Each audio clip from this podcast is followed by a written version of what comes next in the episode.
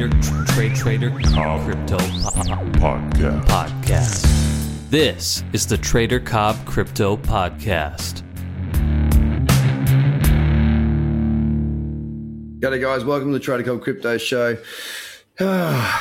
Hello from Hong Kong. It's been a pretty full on last couple of days. We see the market pushing up a little bit higher today, up 4.2% on Bitcoin, which is interesting because it's above the 6550 uh, level that we've been watching, that, uh, that support and resistance level we've been keeping an eye on for quite some time. We've seen it push up through there, and for the time being, we hold above the whole top 10 is actually not looking too bad with something like NEO up 16%.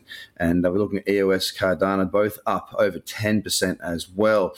A lot happening right now. I'm not quite sure what's pushed that up. I've just gotten up.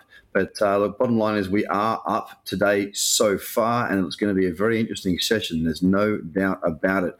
We're keeping an eye on uh, pullbacks into the cradle zone on the daily, now no longer. Simple reason being that we've pushed beyond those levels, and uh, we seem to be having a little bit more momentum to the upside than what might have been first thought. I've had a few questions come up uh, on the Slack group with a number of members uh, wondering about how frequently they're trading.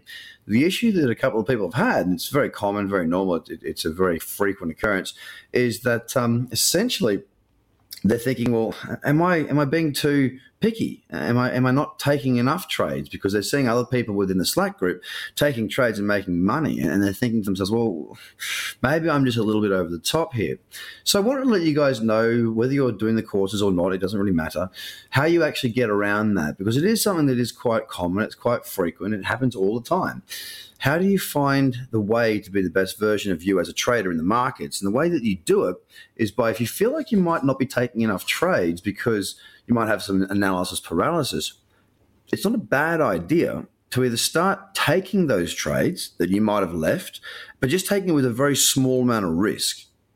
Now, whether you take the trades or you don't, you just take the screenshots, you must monitor those. Now, I did a video today, sort of um, encapsulating what I talk about there uh, throughout the my like the way I do it through my different folders and files within my computer, and it, it really look. It doesn't really matter how you do it. What matters is that you do do it.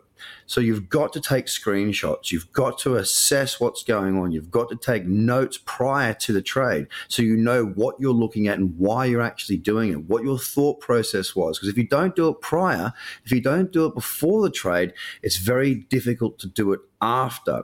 So no matter what you do, if you are in that position where you're feeling like maybe you're being a little bit too over the top with your trading, do go back through do start to either take trades with less risk, so you actually get more trades, so you can start to learn more from it, or leave it alone entirely on the trading front and take your screenshots. It's something that is absolutely free and it will teach you a huge amount. It's a very quick show today, guys. Very important lesson. Hope you have a great day. Let's see what happens. Not a great deal at the moment, trading wise, for us across the top 10. Have a good day. Bye for now the Trader Cobb Crypto Podcast. Check out tradercobb.com because experience matters.